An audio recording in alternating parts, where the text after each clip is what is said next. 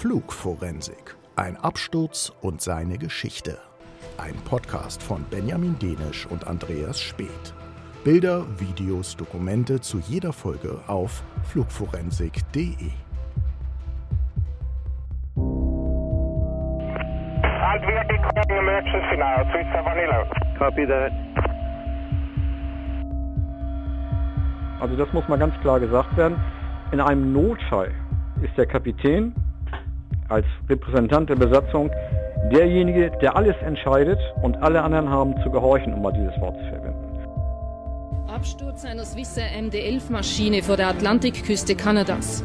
Alle 229 Insassen sind tot. Die Ursache des Unglücks ist nicht geklärt. Es ist das schlimmste Desaster in der Schweizer Luftfahrtgeschichte.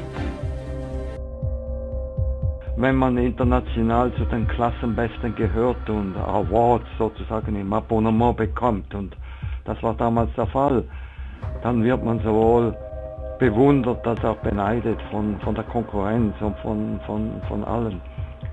Und da ist natürlich der Weg nicht, äh, nicht weit zur Selbstbewunderung und auch zur Überheblichkeit.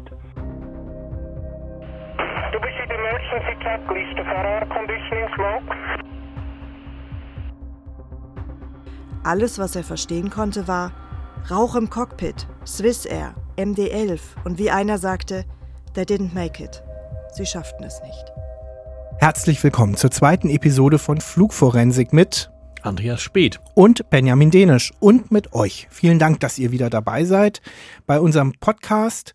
In der Premierenfolge ging es um den Absturz einer Penn International Maschine in der Nähe von Haslo in Norddeutschland und ganz ehrlich, keine Heuchlerei, wir waren wirklich überwältigt, wie viel Rückmeldung, wie viel Feedback wir bekommen haben. Lob, auch konstruktive Kritik, die wir natürlich versuchen umzusetzen. Andreas, was haben dich für Stimmen erreicht? Die Leute haben das Format gut gefunden und außerdem auch eben was völlig Neues zu lernen über einen Absturz, der 50 Jahre her ist, von dem eben noch kaum einer hörte, aber der wirklich der größte in der alten Bundesrepublik war. Wir äh, wünschen uns, dass ihr weiter kritische Begleiter dieses Podcasts bleibt und uns gerne auf den etablierten Kommunikationswegen Feedback gebt, eure Meinung, auch eure Eindrücke zu dem Absturz, um den es in dieser Folge geht. Und der ist bekannter als der von Penn International. Er liegt auch nicht so lange zurück und er hat eine größere Tragweite. Es geht um den Swissair Flug 111 der äh, im Jahr 98 in einer Katastrophe endete. Äh, ganz kurz, Andreas, was ist da passiert? September 98 ein Swissair-Flug von New York JFK nach Genf. Das Flugzeug ist etwa eine Stunde nach dem Start äh, in den Atlantik gestürzt äh, beim Versuch einer Notlandung. Es gab offenbar Feuer an Bord.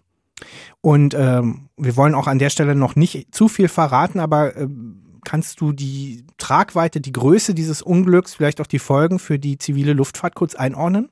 Zum einen war es ein megamäßiger Schock, weil die Swissair war sozusagen eine Bank, äh, sowohl ihrer Zuverlässigkeit als auch in ihrer Sicherheit. Deswegen, dass so eine Airline mit so einem modernen Flugzeug einen solchen Absturz erleidet, war unvorstellbar. Es haben alle Abstürze, die mit Wasser zusammenhängen, auch eine spezielle Faszination auf die Leute. Und deswegen gab es auch danach einige wichtige Folgen in der Luftfahrt. Die hatten vor allem mit Material zu tun, was offenbar doch viel brennbarer war, als man vorher bei Tests ermittelt hatte. Ähm, und auch andere Dinge wurden danach geändert. Also es war ein, auch für die Luftfahrtentwicklung, für die Sicherheitsentwicklung durchaus wegweisender Absturz. Und auch aus der Sicht von uns Flugforensikern ist es ein besonderer Absturz, denn das gibt's nicht so oft. Die Original, also ein Teil der Originalaufnahmen des Funkverkehrs ähm, sind dokumentiert und auch veröffentlicht worden. Wir hören Auszüge daraus in dieser Episode und wir hören einen Piloten, der das sehr deutlich einordnet und auch ähm, Erklärungen dazu gibt. Und wir erfahren auch, äh, warum diese Katastrophe quasi im Nachgang eine historische Bedeutung hat. Aber jetzt wollen wir euch erstmal im Steckbrief auf diesen Flug mitnehmen. Natürlich tatsächlich nicht in real, zum Glück. Mittwoch, 2. September 1998. Pünktlich um 20.18 Uhr Ortszeit hebt Swissair Flug 111 vom New Yorker John F. Kennedy Airport ab. Das Ziel der Maschine ist Genf. Der Flug wird auch UN-Shuttle genannt, wegen der vielen hochrangigen Gäste, die diesen Linienflug zwischen den Standorten der Vereinten Nationen gerne nutzen. Im dreistrahligen MD-11 Großraumjet befinden sich an diesem Abend 215 Passagiere und 14 Besatzungsmitglieder. Die Swissair gilt damals als Prädikats-Airline, zuverlässig, komfortabel und sicher. Im Cockpit von Flug SR111 sitzen zwei der besten Piloten der MD-11-Flotte, die Ausbilder Urs Zimmermann und Stefan Löw. Sie werden an diesem Abend vor die größte Herausforderung ihres Lebens gestellt.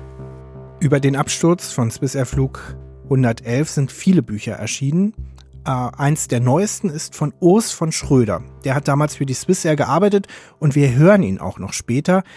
Er erzählt in dem Buch einerseits, was während des Fluges passiert ist, beschäftigt sich aber auch sehr viel mit der äh, Arbeit der Care-Teams. Dazu kommen wir später noch. Jetzt hören wir erst einmal Seite 44 aus dem Buch Im Strudel einer Katastrophe, das Unglück von Halifax und seine Folgen von Urs von Schröder. Swiss Air 111 Neuschottland. Alles scheint normal auf dem Flug nach Genf, doch dann, Urs Zimmermann und Stefan Löw haben gerade ihr Nachtessen beendet, nimmt der First Officer einen ungewöhnlichen Geruch wahr. Ist es Rauch? Er ist sich nicht sicher. Riechst du auch was? fragt er den Captain.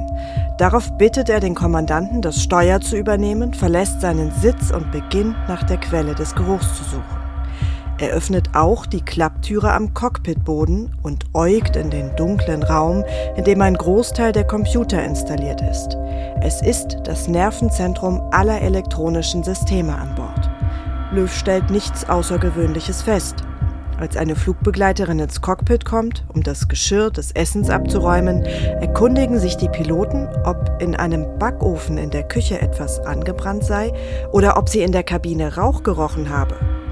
Die Kollegin verneint, stellt aber fest, dass dies hier im Cockpit entschieden der Fall sei. Darüber bestehen inzwischen auch beim Flugkapitän keine Zweifel mehr. Die beiden Piloten reagieren schulungsmäßig. Sie sind darauf trainiert, bei ungewöhnlichen Vorkommnissen kühl zu bleiben, nicht zu überreagieren und vor allem nichts Unbedachtes zu tun. Sie holen ihre Sauerstoffmasken hervor und beginnen mit Hilfe von Checklisten in einem sorgfältigen Schritt-um-Schritt-Prozedere die Quelle des Problems zu orten. Das alles haben sie bereits unzählige Male im Simulator geübt. Beiden ist klar, dass sie ihren Flug über den Nordatlantik nicht fortsetzen können.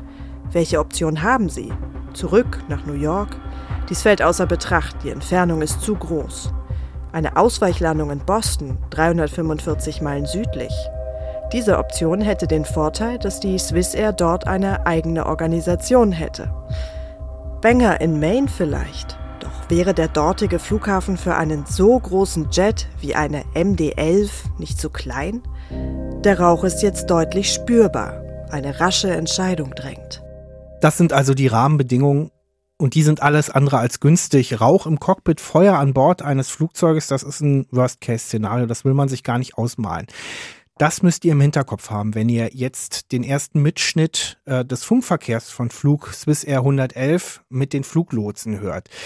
Diese Aufnahme ist auch deswegen was Besonderes, weil sie erst nach einem Gerichtsurteil im Jahr 2006, also acht Jahre nach dem Absturz, veröffentlicht wurde. Geklagt hatte unter anderem der Informationsbeauftragte von Kanada, auch im Interesse der kanadischen Pressevereinigung. Und der Gegner war das Transportation Safety Board, die Unfallermittler, die nämlich gesagt haben, diese Aufnahmen haben einen privaten Charakter. Die Veröffentlichung würde die Angehörigen schäden und schädigen und auch das Interesse der Piloten verletzen. Das Gericht hat gesagt, sagt, nein, das öffentliche Interesse überwiegt und sie sind nicht so privat, dass man sie nicht veröffentlichen könne. Wir hören jetzt also einen Auszug aus dem Funkverkehr. Twister 111 Heavy is declaring fan, fan, fan after smoke in the cockpit. Uh, request immediate, immediate return uh, to that uh, convenient place, I guess, uh, Boston or uh, Swiss Air 111, Roger. I turn right to proceed. Uh, you say to Boston you want to go? Uh, I guess we need first the weather, so uh, we start the right turn here, so 111 heavy. So Sierra 111, roger, and uh, descent to flight level 310, is that okay? 310. Swiss Air 111 Center. Swiss Air 111, have a go ahead. Uh, would you prefer to go into Halifax? Uh, stand by. Bunker Virgin 12 will be standing by. Virgin 12, roger, stand by. Affirmative, Swiss uh, 111 Navy, we uh, Halifax from our position. Swiss Air 111, roger, proceed direct to Halifax, descend now to flight level 290. Level 290 to Halifax, Swiss 111 Navy. Wie gesagt, ein Dokument der Zeitgeschichte. Und ich bin sehr froh, jetzt mit einem profunden Experten in dieser Episode von Flugforensik sprechen zu können über diese Aufnahmen. Klaus Cordes, Professor Ehrenhalber, fast 40 Dienstjahre als Pilot bei der Lufthansa und kann auch nach dem Ruhestand als Lufthansa-Pilot nicht vom Fliegen lassen. 13 Jahre allein davon auf der MD-11 in der Frachtervariante bei Lufthansa Cargo ist er geflogen. Bevor wir über Sie und Ihre Erfahrung auf diesem Muster sprechen, würde ich gern, also erstmal Hallo Herr Cordes, Entschuldigung. Schönen guten Tag, ja. Wie unhöflich. Oder Moin, wie man in Norddeutschland, Moin, ja. wo Sie herkommen, sagt. Genau. Äh, sehen Sie es mir nach. Genau. Schön, dass Sie bei uns dabei sind. Bevor wir über Sie und Ihre Erfahrungen mit diesem Flugzeug sprechen, würde ich gern auf die Aufnahme zu sprechen kommen, die wir gerade gemeinsam gehört haben. Erst einmal für Menschen, die sich damit noch nicht so viel beschäftigt haben. Es beginnt mit der Meldung Pan, Pan, Pan, die der Co-Pilot abgibt. Äh, was bedeutet das? Pan Pan ist eine Abkürzung, oder die Buchstaben PAN, Papa Alpha November, stehen für Possible Assistance Needed oder aus dem Französischen La Panne, die Panne, und äh, deuten darauf hin, dass eine Sache dringlich bearbeitet werden muss. Das können andere sein, die in Not sind, das ist das Übliche. Das kann aber auch einen selbst betreffen. Es muss also hier irgendwas passieren, wird aber noch bewusst von einem Notfall, das wäre dann der Ruf Mayday von MED, auch aus dem Französischen, ist bewusst davon getrennt. Also da ist irgendwas passiert, dessen Abhandlung keinen Aufschub mehr duldet. Und es geht im Prinzip darum, schon mal die Fluglotsen vorzuwarnen, vorzuwarnen. Hier müsst ihr einen besonderen Blick auf unseren Flug haben. Ja, äh, man merkt ja auch hier sehr schnell, dass der Lotse offenbar schon angefangen hat, sich äh, Gedanken zu machen und mitgedacht hat, dadurch, dass er relativ schnell Halifax angeboten hat und damit von Boston abgelenkt hat. Sie sagen es genau, Halifax oder Boston.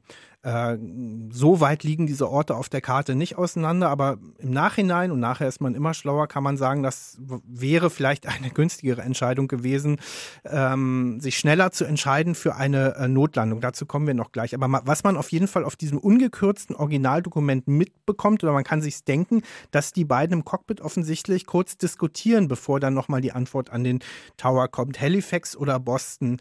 Äh, ist das normal, dass eine Cockpit-Crew über so eine essentielle essentielle Frage erstmal, äh, wenn der Tower nachfragt, 20 Sekunden diskutiert?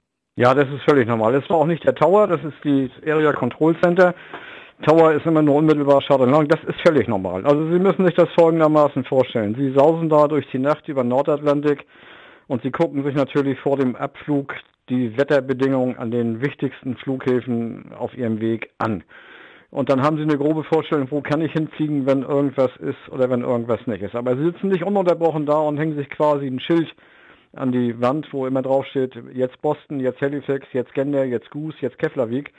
Also so ist es nicht. Und wenn dann so eine Situation auftaucht und wenn man dann, äh, das setzt es ja voraus, die Entscheidung fällt, ja, wir müssen möglichst schnell an die Erde, dann ist eine erneute Überprüfung, ob die Bedingungen, die man zum Landen braucht, gegeben sind völlig normal und ich finde 20 Sekunden ist sehr schnell dafür. Es gab relativ kurz nach dem Unglück, einige Monate später, einen Artikel im Wall Street Journal, gewöhnlicherweise eine verlässliche Quelle, die berichtete über einen möglichen, ich will es nicht Streit nennen, sondern Dissens, also eine Meinungsverschiedenheit zwischen dem Kapitän und dem First Officer über die Frage, wie schnell man äh, Notlanden oder Sicherheitslanden solle. Äh, bei der Situation, man muss sagen, äh, dort war schon eine Rauchentwicklung im Cockpit. Ähm, inwieweit ist so eine essentielle Frage aus Ihrer Sicht überhaupt, kann Gegenstand von Diskussionen sein? Denn normalerweise als Laie denkt man sich ja, das ist da vorne alles quasi militärisch geregelt. Also das mag mal früher militärisch geregelt gewesen sein. Aber das funktioniert heute ganz, ganz anders. Es gibt eine Mitwirkungspflicht des Co-Piloten, sich äh, an allen Diskussionen zu beteiligen. So ein Diskurs kann ja auch konstruktiv sein und letztendlich mündet das, wenn man genug Zeit hat, in einer Abwägung, die mit dem Begriff FORDEC bezeichnet wird. Das steht für Facts, Options, Risk, Decision, Execution and Control. Das ist also eine Methodik zur Herbeiführung von schwerwiegenden Entscheidungen. Und wenn man lange genug geflogen ist, und schon miterlebt hat, was alles an Bord mal rauchen kann, das geht hin bis zu im Ofen vergessenen Brötchen und solchen Geschichten, dann kann man verstehen, dass man nicht übermäßig schnell handelt. Dass das natürlich nicht für 100 Prozent aller Fälle passen kann, das nimmt man dabei wissend in Kauf. Sich aber hinterher hinzusetzen und dann nach staatsanwaltschaftlicher Manier zu sagen, ich weiß es jetzt aber besser, das ist kein großes Kunststück. Hm. Und man muss natürlich auch nochmal erklären, die Maschine war äh, zum Zeitpunkt der Rauchentwicklung und auch zu dem Zeitpunkt, als diese Funkaufnahmen entstanden sind, noch nicht so lange in der Luft. Die sollte von New York nach Genf fliegen. Sie war nicht voll besetzt, aber ziemlich gut besetzt, hatte auch viel Fracht dabei. Das heißt, da war jede Menge ähm, Treibstoff mit an Bord. Das heißt, der Flieger war auch schwer und offensichtlich ging die Diskussion einfach auch um die Frage, ähm, ja, wie schnell dürfen wir landen, mit wie viel Kerosin und mit wie viel Gewicht an Bord. Ort. Äh, und auch das ist ja, wenn ich es richtig sehe, eine Abwägung über Leben und Tod. Naja, das würde ich jetzt so dramatisch nicht sehen. Also äh, die Frage dürfen ist hier die falsche Frage. Und das äh, hat mich später auch so ein bisschen gestört, obwohl ich, wie gesagt, selber nicht in der Situation war. Wenn man wirklich in Not ist, dann fragt man nicht mehr und dann bittet man auch nicht um Landeerlaubnisse, sondern dann sagt man dem Umfeld, was man tut und das Umfeld hat dann gefälligst den Weg freizuräumen. Also das muss mal ganz klar gesagt werden. In einem Notfall ist der Kapitän als Repräsentant der Besatzung derjenige, der alles entscheidet und alle anderen haben zu gehorchen, um mal dieses Wort zu verwenden. Und wenn wir jetzt auch für Landedistanzen kommen, ich habe mir das mal angeguckt, da ist also nachgerechnet worden, die MD-11 hätte in dem Zustand, in dem sie war, etwas über 10.000 Fuß Landedistanz gebraucht und 8.800 standen zur Verfügung. Da muss man wissen, dass diese Landedistanzen so gerechnet sind, dass man auf 60 Prozent der verfügbaren Strecke zum Stehen kommt. Wenn man also dann nur 80 Prozent dessen, was das Handbuch hergibt, hat, dann kann es trotzdem reichen, zum Stehen zu kommen. Und dann muss man eben abwägen, ist es denn so dringend, dass ein Überschießen der Bahn das kleinere Übel ist. Nur da liegt die große Kunst, dann auch im Wesentlichen für den Kapitän, den Moment abzupassen, wo man sich aus gutem Grund über Regeln hinwegsetzt. Und wenn man der Meinung ist, dass man das muss, dann darf man das auch und irgendwann muss man es auch. Aber sich jetzt hier mit den Füßen in der Heizung hinzusetzen und über diesen Kapitän zu richten, ist unbillig und daran will ich mich auch überhaupt nicht beteiligen. Sehr interessante Einordnung vom ehemaligen MD-11-Piloten Klaus Cordes. Man muss sagen, im Flugunfallbericht steht ziemlich weit hinten bei den Schlussfolgerungen, dass wahrscheinlich eine frühere Notlandung den Piloten und der Besatzung und den Insassen des Flugzeuges auch nicht das Leben gerettet hätte. Es ist also vielleicht eine müßige Diskussion. All das, was da passiert ist, muss man aber auch ähm, angesichts des Musters kritisch betrachten, denn die MD-11 ist doch ein sehr spezieller Flieger, Andreas. Ja, die MD-11 ist ja eine vergrößerte und ja, etwas verlängerte DC-10. Ähm, sie ist aber aerodynamisch nicht wirklich mitgewachsen. Das heißt, die Flugflächen, die Klappen, die vor allem die Tragflächengröße ist im Grunde nicht ausreichend für ein so großes und schweres Flugzeug. Das hat man dann teilweise kompensiert durch Computer und augmentative Systeme, ähm, was wiederum zur Folge aber hatte, dass die Achillesferse der MD-11, also sozusagen ihre Schwachstelle und ihre fliegerische Herausforderung vor allem die Landung waren. Äh, fast alle Unfälle, die es mit MD-11s gab, außer jetzt der von Swissair, waren Landeunfälle, die teilweise glimpflich, teilweise auch weniger glimpflich ausgingen. Ähm, und mir haben diverse MD-11-Piloten eben auch bestätigt, dass das wirklich ziemlich heikel ist manchmal und dass sozusagen das, der Fokus, das Fok der Fokus des Trainings, des Flugtrainings, auch des Simulatortrainings, ganz viel eben war, Landungen zu üben, dass man da auch spezielle Prozeduren ähm, abhalten musste, um das sozusagen richtig hinzukriegen. Vor diesem Hintergrund ist natürlich berechtigt die Sorge der Piloten in diesem Falle, ähm, vor der Landung, die ihnen da bevorstand, so oder anders, weil zum einen natürlich, in der Tat, das ist ja der Fliegerei generell so, haben Flugzeuge ein maximales Landegewicht. Und die MD-11 war natürlich vollgeladen mit Sprit für den Transatlantikflug. Aber jetzt sprechen wir hier von einer Phase etwa eine Stunde nach dem Abflug. Also wirklich, da war sie noch zu einem großen Teil vollbeladen mit Treibstoff, also wirklich viel zu schwer fürs Landen. Dann waren natürlich die Piloten nicht in der Lage, überhaupt im Cockpit voll normal zu agieren mit allen Sinnen, die sie normalerweise zur Verfügung haben. Sie konnten ja kaum noch was sehen. Es war Rauch, es war Hitze, es war äh, einfach Ungewissheit und vielleicht auch Angst da im Untergrund. Und es war klar, sie würden also nicht die Performance liefern können, die man eben eigentlich braucht, um eine vor allen Dingen auch noch zu schwere MD-11 einigermaßen sicher zu landen. Ich glaube, von diesem Hintergrund war es verständlich, ähm, dass sie im Grunde gesagt haben, wir müssen erstmal Treibstoff äh, ablassen, um dann sozusagen wenigstens etwas besser das Flugzeug handeln zu können. Noch ein Satz zum Thema Streit. Die Witwe von Urs Zimmermann, die heißt Priska Zimmermann, hat aber schon 99 in einem Interview in einem Schweizer Buch gesagt, und das hat die Witwe des Co-Piloten, genauso gesehen, dass es mit Sicherheit keinen Streit gab, weil beide Männer waren dafür bekannt, dass sie A, wohl sehr umgängliche Typen waren, also nicht sozusagen dominante Typen, sondern sehr Teamworker und sehr umgänglich und eben auf Konsens bedacht und eben auch sehr stringent und sehr nach Buch geflogen sind. Also auch das macht im Grunde, auch ihr sonstiges Verhalten, was sonst an den Tag legen, ja. was wir ja hören können, finde ich, macht den Streit, wie es teilweise vom äh, Wall Street Journal tituliert wurde, eigentlich als solchen eher unwahrscheinlich. Dass man natürlich argumentiert und sagt, wollen wir nicht lieber so oder anders verfahren als Diskussionsthema oder als Anregung ist ja vielleicht völlig richtig in so einem Fall. Man muss ja auch, lernt man ja auch im Pilotentraining, äh, die Entscheidung seines Mitpiloten oder Kumpel auch hinterfragen. Also, aber ich würde es auch, nach dem, was ich weiß und wie ich es einschätze, auch was wir sonst wissen von den beiden im Cockpit, nicht unbedingt als Streit bezeichnen. Ich konnte Urs von Schröder aus dessen Buch wir vorhin eine Lesung gehört haben, äh, auch zu Urs Zimmermann und Stefan Löw befragen, denn er hat früher selber für die Swiss Air gearbeitet und er war sozusagen ein Kollege. Und ich habe ihn gefragt, was die beiden so für Typen sind. Und das bestätigt im Prinzip das, was du eben, oder er bestätigt im Prinzip das, was du auch gesagt hast, Andreas. Also beide waren da höchst erfahrene Piloten und äh, sowohl als, äh, als Kampfjet-Piloten und Staffelkommandanten im Militär und eben auch natürlich dann bei der Swissair als Linienpiloten. Sie waren sehr markante Persönlichkeiten und bei ihren Kollegen äh, äußerst beliebt. Übrigens, sie arbeiteten auch beide als, als Instruktoren und äh, als äh, nach dem Unfall, da hörte man so bei anderen Pilotenkollegen äh, die Bemerkung, also wenn, den, wenn das denen passiert ist, hätten wir das wahrscheinlich auch selber nicht bewältigen können. Also so viel mal zu den beiden, die beide eigentlich als große Persönlichkeiten galten. Und jetzt hören wir wieder die Stimme von Stefan Löw, dem First Officer, im Kontakt mit den Fluglotsen. Ein weiterer Mitschnitt ähm, aus dem Funkverkehr mit der Flugsicherung zu dem Zeitpunkt ist die Situation auf jeden Fall kritisch, aber sie scheint irgendwie noch unter Kontrolle zu sein. Flug Swiss Air 111 soll in Halifax notlanden und äh, darüber verständigt sich der First Officer mit dem Fluglotsen des Moncton Area Control Centers. Center, good evening. Air 111 Heavy Flight Level 254, descending Flight Level 250 on course Halifax. We are flying at the time on track 050.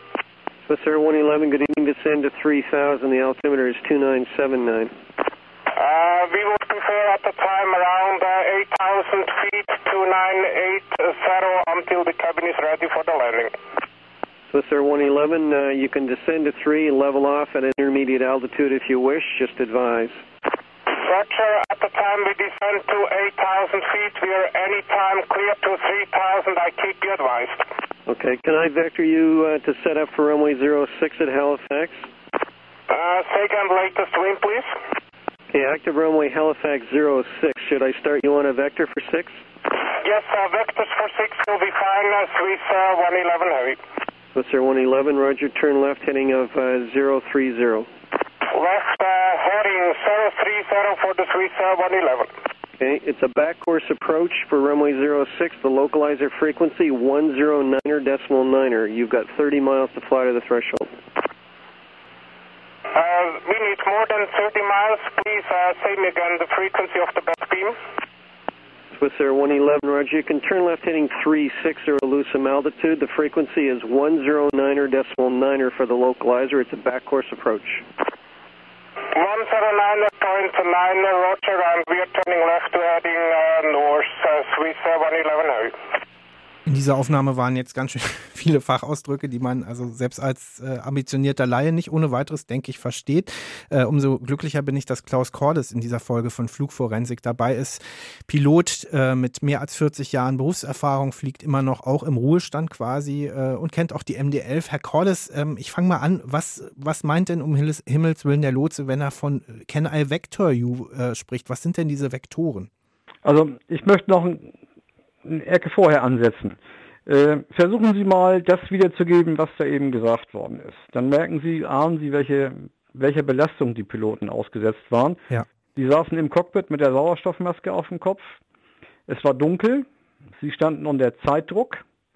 Sie hatten Checklisten aufgeschlagen, wo sie sich irgendwie das Licht einrichten mussten, um mit der Maske vor der Nase lesen zu können, was da steht. Sie waren mit Sicherheit in irgendeinem Flow drin und dann kommt der Lotse und das war alles hilfreich und hilfreich gemeint, was der gesagt hat. Und dann müssen Sie Ihren Arbeitsfluss gerade unterbrechen, um diese Menge von Informationen aufzunehmen, zu verarbeiten, Entscheidungen zu fällen, Antworten zu geben.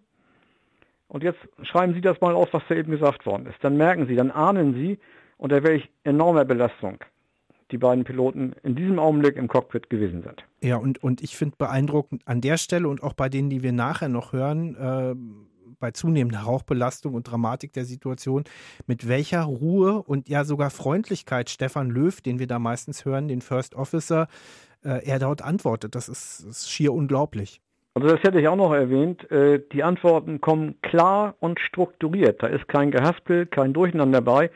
Und wenn Sie dann auch überlegen, dass Sie nicht einfach losreden können, sondern Sie müssen auf der Sprechtaste die richtige Seite drücken, damit es auch nach draußen geht und nicht drinnen bleibt, dann, äh, ich versteige mich mal so weit und sage, dann können Sie sehen, wie sorgfältig die Swiss Air ihr Personal ausgesucht hat. Diese Leute waren hochqualifiziert und ich glaube nicht, dass, äh, dass jeder so könnte. Zurück zu meiner Eingangsfrage.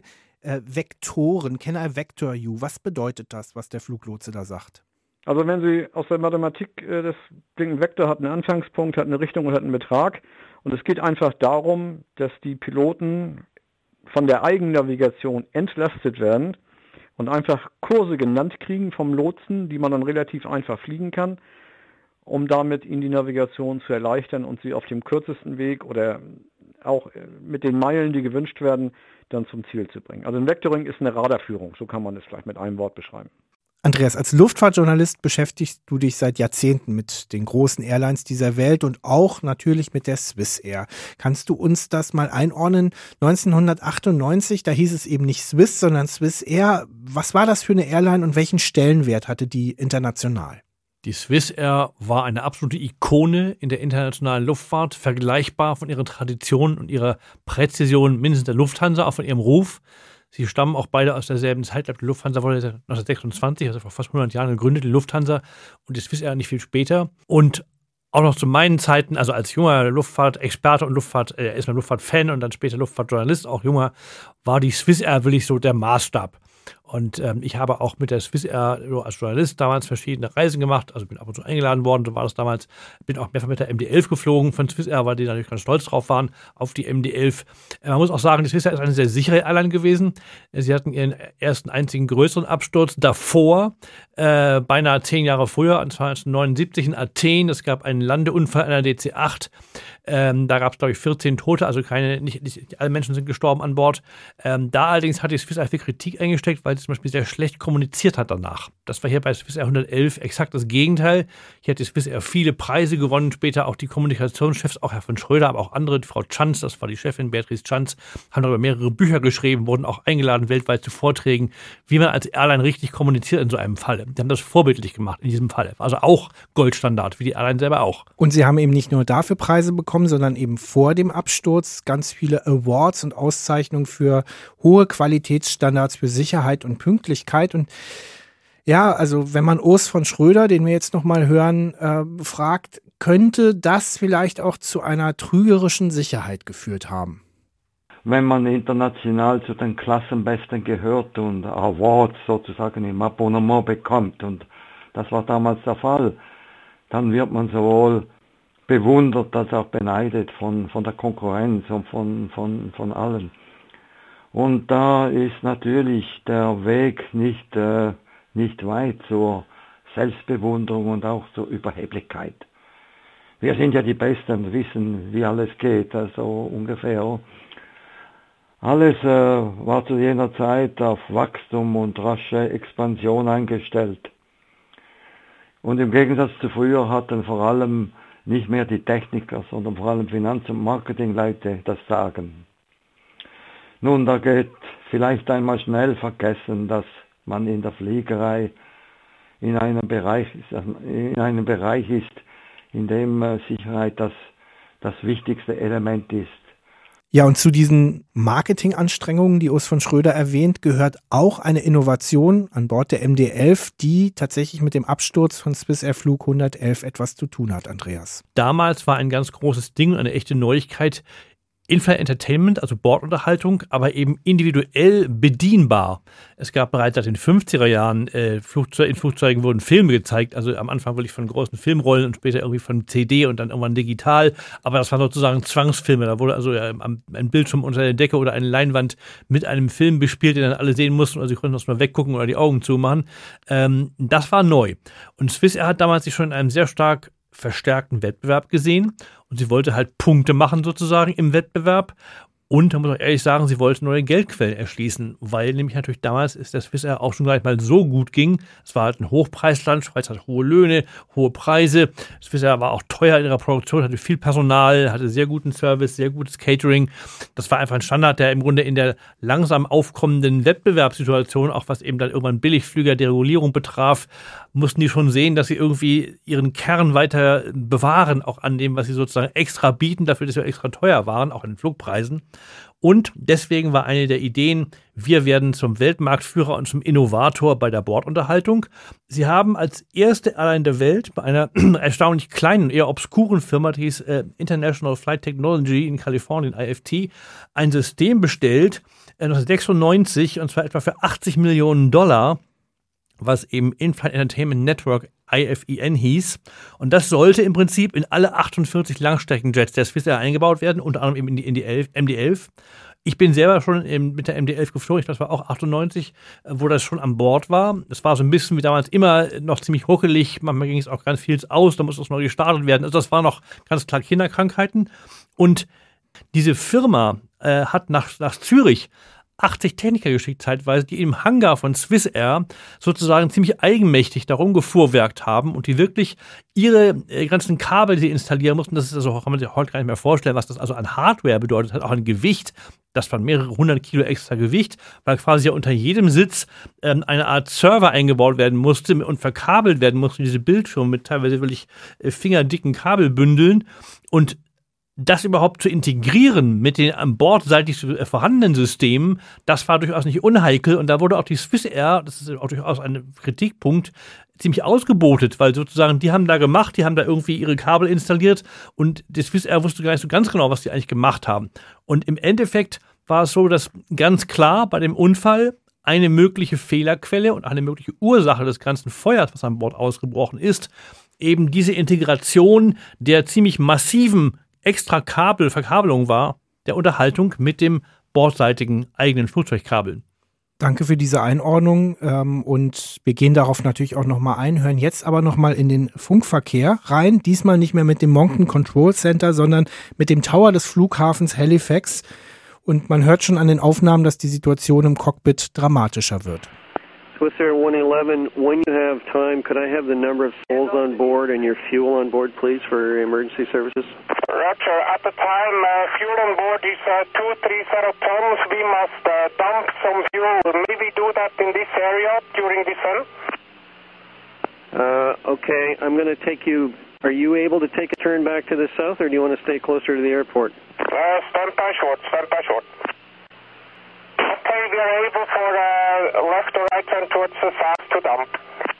Swiss Air 111, uh, Roger. Uh, turn to the uh, left heading of uh, 200 degrees and uh, advise me when you're ready to dump. It'll be about 10 miles before you're uh, off the coast. You're still within about 25 miles of the airport. Roger, we are turning left and uh, in that case we are descending at the time only to 10,000 feet to dump the fuel. Okay, maintain 10,000. I'll advise you when you're over water. It'll be very shortly. Roger. Do we see the emergency checklist for air conditioning smoke? Uh, Swiss Air 111, say again, please. Uh, sorry, it was not for you, Swiss 711. It was internal. It was my fault. Sorry about. Okay.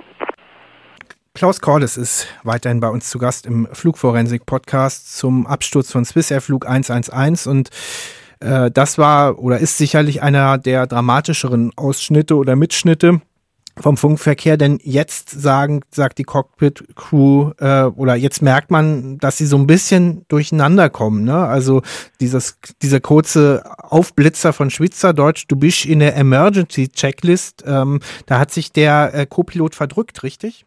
Der hat einfach nur bei diesem WIP-Schalter auf die falsche Seite gedrückt, ja. Sie müssen aber auch dabei, ich wiederhole es nochmal, äh, Sie müssen diesen Schalter zum Beispiel loslassen, wenn Sie Luft holen. Wenn Sie dann nämlich Luft holen und die Sauerstoff was gezischt dann und Sie geben das über, Mikro, über das Mikrofon Ihrem Nebenmann in die Ohren, dann wird er sich bedanken. Also Sie müssen, und da werden vielleicht viele Menschen schon überfordert, wenn Sie nur die Uhrzeit sagen sollten, unter diesen Umständen Maske auf und Sauerstoff atmen. Äh, wird man darauf in der Ausbildung trainiert? Das ist wahrscheinlich eine blöde Frage. Wahrscheinlich ist die Antwort ja, aber ich stelle es mir jetzt nicht so trivial vor. Also nicht speziell, aber sie machen genug Übungen im Simulator, wo das zwangsläufig dazugehört.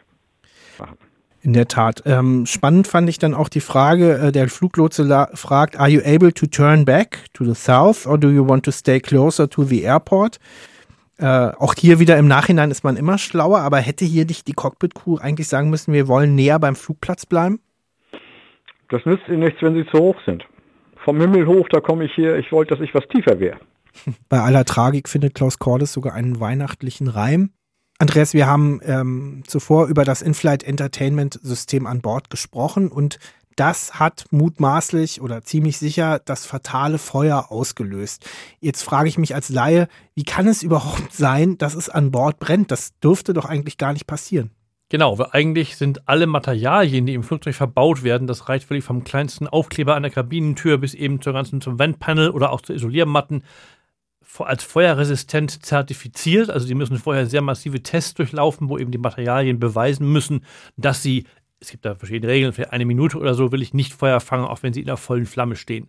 Deswegen ist es in der Tat, sollte man meinen, sehr schwierig, gerade in der Kabine ein Feuer zu entfachen was ja auch wirklich der absolute Worst Case ist, wenn das passiert. Das war in diesem Fall noch schlimmer, weil die Piloten eben im Prinzip klar merkten, irgendwas schwelt hier, irgendwas brennt hier, aber sie konnten es weder sehen, wo, sie konnten nicht sehen, was. Es gab auch keine Flammen. Lange Zeit haben sie keine Flammen gesehen, nicht mal richtig Rauch gesehen, nur Rauch gerochen. So. Also, das Problem war, dass anscheinend in diesem Funkenübersprung, diesem Arsing, ähm, sich zwischen zwei möglicherweise undichten Drähten, vermutlich in einem Entertainment-System, auch vielleicht auch anderswo, aber dass sich da eben dass ein Funke und eine Entzündung stattgefunden hat. Und das eigentlich Fatale war dann, dass die Kabinenisolierung, die Isoliermatten, die zwischen der Verkleidung und der Wand verbaut sind, dass die entgegen dem eigentlich bestandenen Test nicht feuerfest waren. Und es gab nach dem Absturz neue Tests bei der FAA. Ich habe selber auch die Videobilder gesehen. Und da kann man sehen, dass innerhalb von 30 Sekunden, nachdem die beschossen werden mit ähm, solchen Bunsenbrennerflammen, einer Bunsenbrennerflamme, dieses Material, das ist also ein bisschen, wie muss man sich vorstellen, ich habe es einmal angefasst, wie eine Glaswolle Matte mit einer Folienbeschichtung obendrauf, die hat Feuer gefangen und extrem gebrannt. Danach, so war die Konsequenz, nach diesem Unfall wurde dann weltweit in allen Flugzeugen, wo dieses Mylar, so hieß dieses Material, verbaut war, wurden die ausgetauscht. Auf unserer Website flugforensik.de ähm, stellen wir euch auch noch ein Foto oder vielleicht sogar einen Link zu den Videos, von denen Andreas gesprochen hat, zur Verfügung dass die Matten ausgetauscht wurden. Dieses brennbare Material im Nachgang des Unglücks, das hat den 229 Menschen an Bord von Swiss Air Flug 111 nicht mehr geholfen. Die sind alle gestorben. Wir hören jetzt den letzten dokumentierten Ausschnitt des Funkverkehrs von äh, First Officer Stefan Löw mit dem Tower in Halifax. You will uh, be staying within about uh, 35, 40 miles of the airport if you have to get to the airport in a hurry. Okay, that's fine for us. Please tell me when we can start uh, to dump the fuel. Okay. Uh, Swiss uh, 111 at the time we must fly uh, manually. Are we clear to fly between uh, 10, 11,000 and 9,000 feet? Swiss Air 111, you can block between uh, 5,000 and 12,000 if you wish. Swiss 111 heavy is declaring we are between uh, 12 and 5,000 feet. We are declaring emergency now uh, at uh, time uh, 0124. Roger. 11 heavy, we are starting dump now. We have to land immediate. 111, just a couple of miles. I'll be right with you. Roger. And we are declaring emergency now. Swiss Air 111. Copy that. Swiss Air 111, you're cleared to uh, commence your fuel dump on that track and advise me uh, when the dump is complete. Swiss Air 111, check you're cleared to start the fuel dump.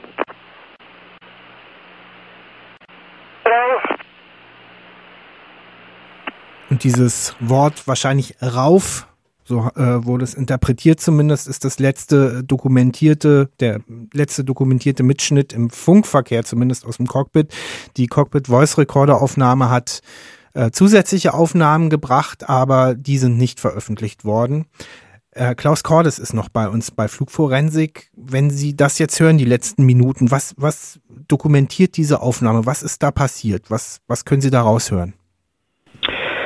Also, was ich erstmal höre, ist, dass äh, die beiden Kameraden angesichts des Drucks, unter dem sie standen, immer noch einen sehr kontrollierten Eindruck machten.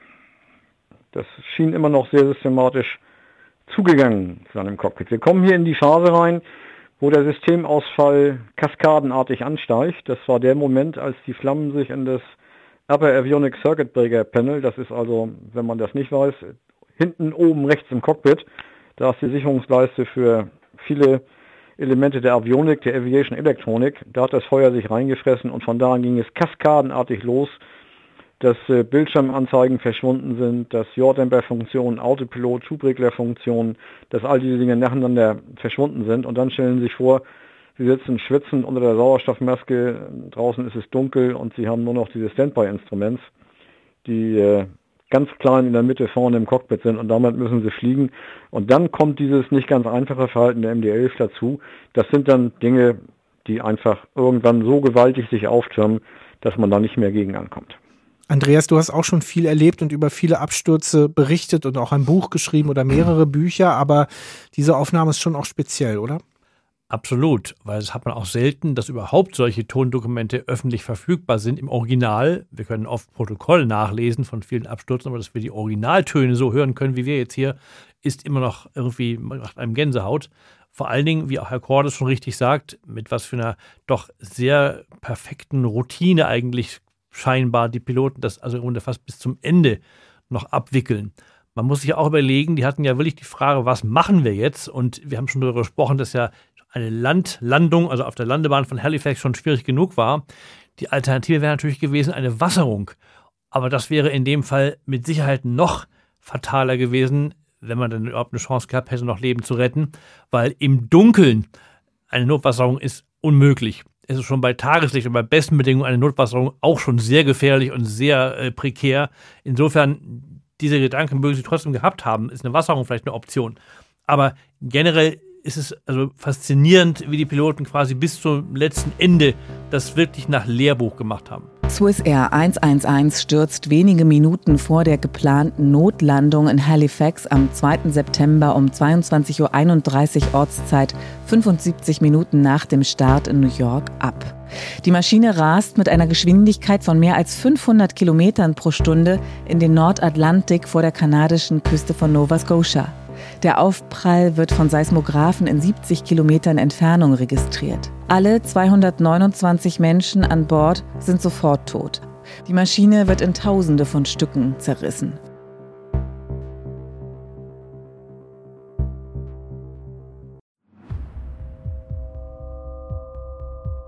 Um 21.16 Uhr, eine Stunde nach Swiss Air 111, hatte Captain Claude Blondenier in New York zum zweiten Swiss Air Direktflug dieses Abends nach der Schweiz abgehoben. Das Flugzeug befand sich etwa eine Stunde in der Luft, als sich der Fluglotse nach der Telefonnummer des Swiss Air Dispatchers in New York erkundigte. Etwas später, der Jet befand sich inzwischen südlich von Gander, fragte Martin Burri von der Swiss Air Einsatzleitstelle in Zürich nach seiner genauen Flugposition. Nach weiteren 30 Minuten, bei etwa 50 Grad West, schnappte Blondenier im Flugfunk einige Gesprächsfetzen amerikanischer Piloten auf und wurde sofort hellhörig. Alles, was er verstehen konnte, war Rauch im Cockpit, Swiss Air, MD-11 und wie einer sagte, they didn't make it. Sie schafften es nicht. Der Kopf des Kommandanten raste. Das kann und darf nicht wahr sein, war sein erster Gedanke. Unglaube, Verwirrung und tausend Fragen. Ein Absturz? Eine Wasserung? Todesopfer? Verletzte? Auf all diese Fragen und viele andere gab es noch keine Antworten. Erst viel später erhielt Claude Blondenier die bestürzende offizielle Bestätigung aus Zürich. Die Crew war wie gelähmt, doch sie musste weiterfliegen. In New York war Marc Rosset, der seinen Heimflug nochmals um einen Tag verschoben hatte, in seinem Hotel gerade eingeschlafen, als das Telefon schrillte. Unwillig griff der Schweizer Tenniscrack zum Hörer. Schalt deinen Fernseher an, schrie ein Freund, mit dem er den Abend verbracht hatte. Das Flugzeug, mit dem du fliegen wolltest, ist abgestürzt. Es brauchte einige Zeit, bis es Rosé richtig dämmerte, wie nah er am Tod vorbeigeschrammt war. Und dies nur, weil er seine Zeit nicht unter Kontrolle gehabt und den Flug verschlammt hatte. Auszüge aus dem Buch Im Strudel einer Katastrophe von Urs von Schröder. Und ähm, wir haben ihn schon gehört, wir hören ihn auch gleich nochmal. Das Buch beschreibt gar nicht so viel den Fortgang der Katastrophe, so wie wir es hier in Flugforensik machen, sondern eher quasi die Katastrophe nach der Katastrophe oder auch die positiven Seiten. Denn auch das macht den Swiss Air Flug 111 beziehungsweise den Absturz besonders. Es ist der erste große internationale Flugunfall, bei dem im großen Stil Care-Teams eingesetzt wurden. Andreas, du hast das damals, du warst auch schon aktiv als Journalist, du hast das verfolgt. Was machte die Arbeit der Swiss Air, aber auch der Delta Airlines, denn das war so ein verpartnerter Flug und die Airlines hatten ein Bündnis sozusagen. Was hat deren Arbeit so besonders gemacht? Also man kann erstmal ein Negativbeispiel nennen. Das war nämlich äh, Pan Am, Pan American, der Absturz über Lockerbie 1988. Äh, da ist alles schiefgelaufen. In der, da lief überhaupt nichts. Da waren alle nur, eben hatten alle nur ganz, ganz schlimmes, äh, also eigentlich fast Hass auf Pan Am, alle Beteiligten, weil die eben alles verbockt haben in der Hinsicht. Und dann ist Pan Am auch unter anderem deswegen ja kurz darauf pleite gegangen. Swiss Air wiederum hat es echt perfekt gemacht, aber leider trotzdem pleite gegangen, aber das hat damit nichts zu tun, weil hier waren sie wirklich sozusagen eine, ein, ein Best Case und wurden wirklich als, als wirklich Vorzeige Modell vorgeführt in der Welt, wie man es eben als allein richtig macht. Sie haben zum Beispiel eben mit diesen Care-Teams, das ist auch heutzutage eigentlich so üblich, dass das große Airlines machen, die trainieren dafür auch Personal, dass eben, wenn sowas passiert, die Angehörigen von Passagieren, die dann also ums Leben gekommen sind, vermutlich, ähm, oder zumindest vermisst werden oder schwer verletzt sind, dass die einen persönlichen Betreuer zur Seite gestellt bekommen von der Airline. Und zwar egal, wo die wohnen. Also in diesem Fall waren ja sicherlich einige Amerikaner an Bord, Kanadier, ähm, aber eben auch natürlich viele Europäer. Und die Swissair ist eine große Organisation und konnte dann eben wirklich, oder auch mit ihrem Partner Delta in den USA zusammen, einen Menschen, einen Mitarbeiter aus einem solchen Care-Team benennen, die eben jeder einzelnen Familie oder jedem einzelnen Angehörigen sozusagen als persönlicher Betreuer zur Seite stand. Und das sind teilweise Freundschaften entstanden. Das hat teilweise viele Jahre auch noch über den reinen Nachbehandlung hinaus dann gedauert, sozusagen, dass die wirklich betreut wurden mit allem, was sie brauchten, mit all ihren Bedürfnissen. Das reicht also wohl von irgendwelchen finanziellen Hilfen, wenn es da um Beerdigungskosten und andere Dinge ging, aber eben auch um psychologische Betreuung, auch langfristige Betreuung. Also wirklich als Firma alles zu machen, auch mit sehr persönlichem Einsatz, so gut es irgendwie geht, zu helfen. Solchen sowieso ja tragischen Vorfall, wo man ohnehin sozusagen das Geschehen nicht ungeschehen machen kann. Der Angehörige ist dann eben leider Gottes nicht mehr auf dieser Welt, aber zumindest den Angehörigen es so irgendwie, ja, wie soll ich sagen, machbar machen wie irgendwie möglich, damit zurechtzukommen. Urs von Schröder äh, hat zu der Zeit eben auch für die Swissair gearbeitet, für das Kommunikationsteam. Und ich habe ihn gefragt, wie er den Unglücksort, eine sehr malerische Stelle, Peggy's Cove mit einem Leuchtturm an Nordatlantik erlebt hat, ja, was er da erlebt hat. Ja gut, mal erstens ist natürlich ein wunderschöner Punkt und das bestätigten auch später Angehörige der Opfer, die dorthin pilgerten. Es sei vielleicht der schönste Ort, wo ihre Lieben da ihr Ende gefunden haben könnten. Ein wunderschöner, sehr idyllischer Ort. Als ich dort das erste Mal eintraf, war natürlich das, äh, die Situation völlig anders. Da herrschte ein totaler Ausnahmezustand. Das ganze Dorf war eigentlich abgeriegelt von der Polizei. Es äh, waren da ganze, ganze, äh, ganze Wagenparks voll von Medienwagen mit, äh, mit, äh, mit ihren Antennen und äh, Dazu natürlich überall die Hilfskräfte, die am Werk waren und die, die Polizei und all die, all die Leute, die dann eben an der Bergung äh, beteiligt waren und an der ganzen, äh, an der ganzen, äh, wie sagen, an, an der Bewältigung dieser, die, dieser, dieser Katastrophe. Wir nähern uns dem Ende der zweiten Episode von Flugforensik mit einer neuen Rubrik, was sonst noch zu sagen ist. Andreas und ich haben für die Recherche zu dieser Episode ganz viele Fakten zusammengestellt und ähm, nicht alle davon haben wir erzählt und wir wollen es in kompakter Form am Ende euch noch mitgeben. Andreas, äh, eine der Besonderheiten dieses Fluges 111 war, dass doch sehr ja, wertvolle Fracht an Bord war ja, gerade auf einer Strecke wie New York, Genf natürlich oft irgendwelche Juwelen dabei. Sie waren auch hier dabei, Bargeld, alles Mögliche. Das ist normal. Was nicht normal war, es waren zwei Picasso-Gemälde an Bord, zwei Originale mit Millionen Wert natürlich. Die sind verschwunden und wurden nie gefunden. Obwohl es eine sehr lange und sehr teure Bergung war mit modernsten U-Booten und Sonaren. Äh, ja, da haben sich Verschwörungstheorien entsponnen. Das ist ganz normal. Erstaunlich ist, und das ist ein Fakt, den ich nochmal rüberbringen will, dass das eigentlich sehr seriöse staatliche kanadische Fernsehen, CBC, äh, zumindest im Regionalprogramm für Nova Scotia, vor einigen Jahren eine Dokumentation mit einem der ehemaligen Flugunfallermittler von Seiten der äh, kanadischen Polizei, der Royal Mounties, gebracht hat, ein gewisser Tom Juby, der sich selber als Whistleblower bezeichnet und sagt, dass er Indizien für einen Anschlag beim Flug Swiss Air 111 gefunden habe bestimmte Magnesiumspuren. Wir wollen im Detail gar nicht drauf eingehen. Das Ganze ist, er ist da quasi alleiniger Kronzeuge und sieht sich als ähm, ja, mundtot gemachtes Opfer sozusagen der äh, Behörden, die nicht wollen, dass in Richtung Anschlag ermittelt wird. Erstaunlich ist an dieser Geschichte eigentlich nur eben, dass das kanadische Fernsehen ihm eine Dreiviertelstunde Raum am Hauptabend gegeben hat. Das Schweizer Fernsehen hat es abgelehnt, diesen Film zu zeigen. Ja, und dann gibt es noch so eine Art bittere Pointe bei dieser Geschichte. Ja, wir haben schon darüber gesprochen, eine wichtige Rolle so oder so hat das Bordunterhaltungssystem gespielt. Und da gibt es, kam dann nach dem Unfall auch einige Zeit später einige wirklich sehr merkwürdige und erstaunliche Dinge zutage. Zum einen war ja auch eines der großen Ziele, Geld zu verdienen, auch für die ja durchaus finanzbedürftige Swiss Air, äh, mit In-Flight Gambling, also einem Bord-Casino in diesem individuellen Bildschirm und da konnte man einen maximalen Einsatz von 200 US-Dollar einsetzen und konnte dann im Idealfalle 3000 Dollar gewinnen. Und da hat man ja große Pläne gehabt, wollte damit eine Menge Geld generieren, auch für den Einbau des Systems. Die sollten sich amortisieren.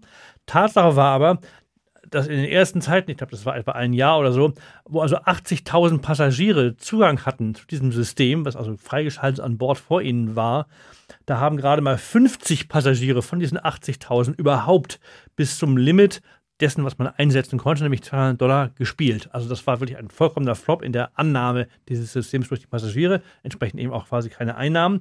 Und dann war es die wirkliche tragische Anekdote an der Sache ist, es kam raus, es gab eben diesen Schweizer Swiss Air Marketing-Chef Karl Lasner, ein Unternehmensveteran damals schon, und der hat das wahnsinnig gepusht, den Einbau dieser ganzen Systeme, auch sozusagen die Tatsache, dass die Swiss Air und die bewährte Swiss Air Technik ein bisschen an der Seite stand, während diese Techniker aus Kalifornien da in Zürich anfingen, all diese Kabel zu installieren. Später kam raus Karl Lasner, der auch übrigens, ich kann mich selber erinnern, dass diese Frau, die Swiss Air PR-Frau in Frankfurt damals längst verstorben, mir gesagt hat, ja, wir haben mit diesen Verrückten in der Firma, den Herrn Lasner, der das alles so pusht. Später kam aber raus, dass genau dieser Mann sich noch, bevor man überhaupt diese Order getätigt hat oder als sie gerade getätigt worden war durch die Swiss Air, hatte er 2100 Aktien gekauft im Werte von 30.000 Dollar an dieser Entertainment-Firma, die später aber dann bald pleite ging. Aber das war die Tragik dahinter. Also er hatte ein im Grunde etwas unlauteres äh, persönliches finanzielles Interesse daran, an dieser ganzen Sache, die dann zwar eben auf tragische Weise schiefgelaufen ist, aber das war auch ein Hintergrund, der wirklich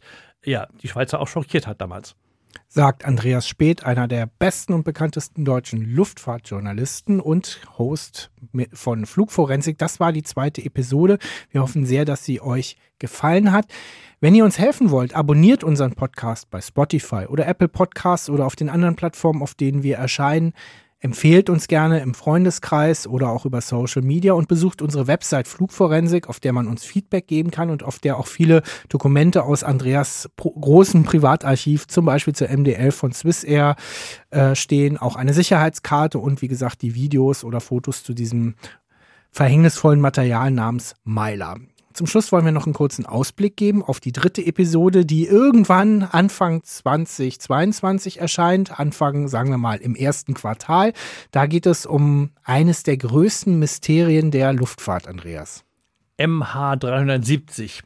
Das ist die vor mittlerweile fast acht Jahren verschwundene Boeing 777 der Malaysia Airlines, äh, wo auch äh, weit über 200 Menschen an Bord äh, bis heute verschollen sind. Das Flugzeug eben ist auch verschollen, liegt irgendwo im südlichen Indischen Ozean. Das Spannende daran ist, jetzt aktuell gerade gibt es eine neue Spur, weil ein Wissenschaftler hat neue Daten gefunden und verknüpft und es wird wahrscheinlich eine neue Suche geben. Ich habe mit ihm gesprochen, vor einer Woche sitzt in Frankfurt, aber ein Engländer, der sagte mir, er geht davon aus, innerhalb eines Jahres finden wir jetzt das Wrack. Und das werden wir mal in Ruhe beleuchten, ob das möglich ist und was eigentlich überhaupt passiert ist. Vielen Dank für eure, eure Aufmerksamkeit und bis zum nächsten Mal, sagt Benjamin Dänisch.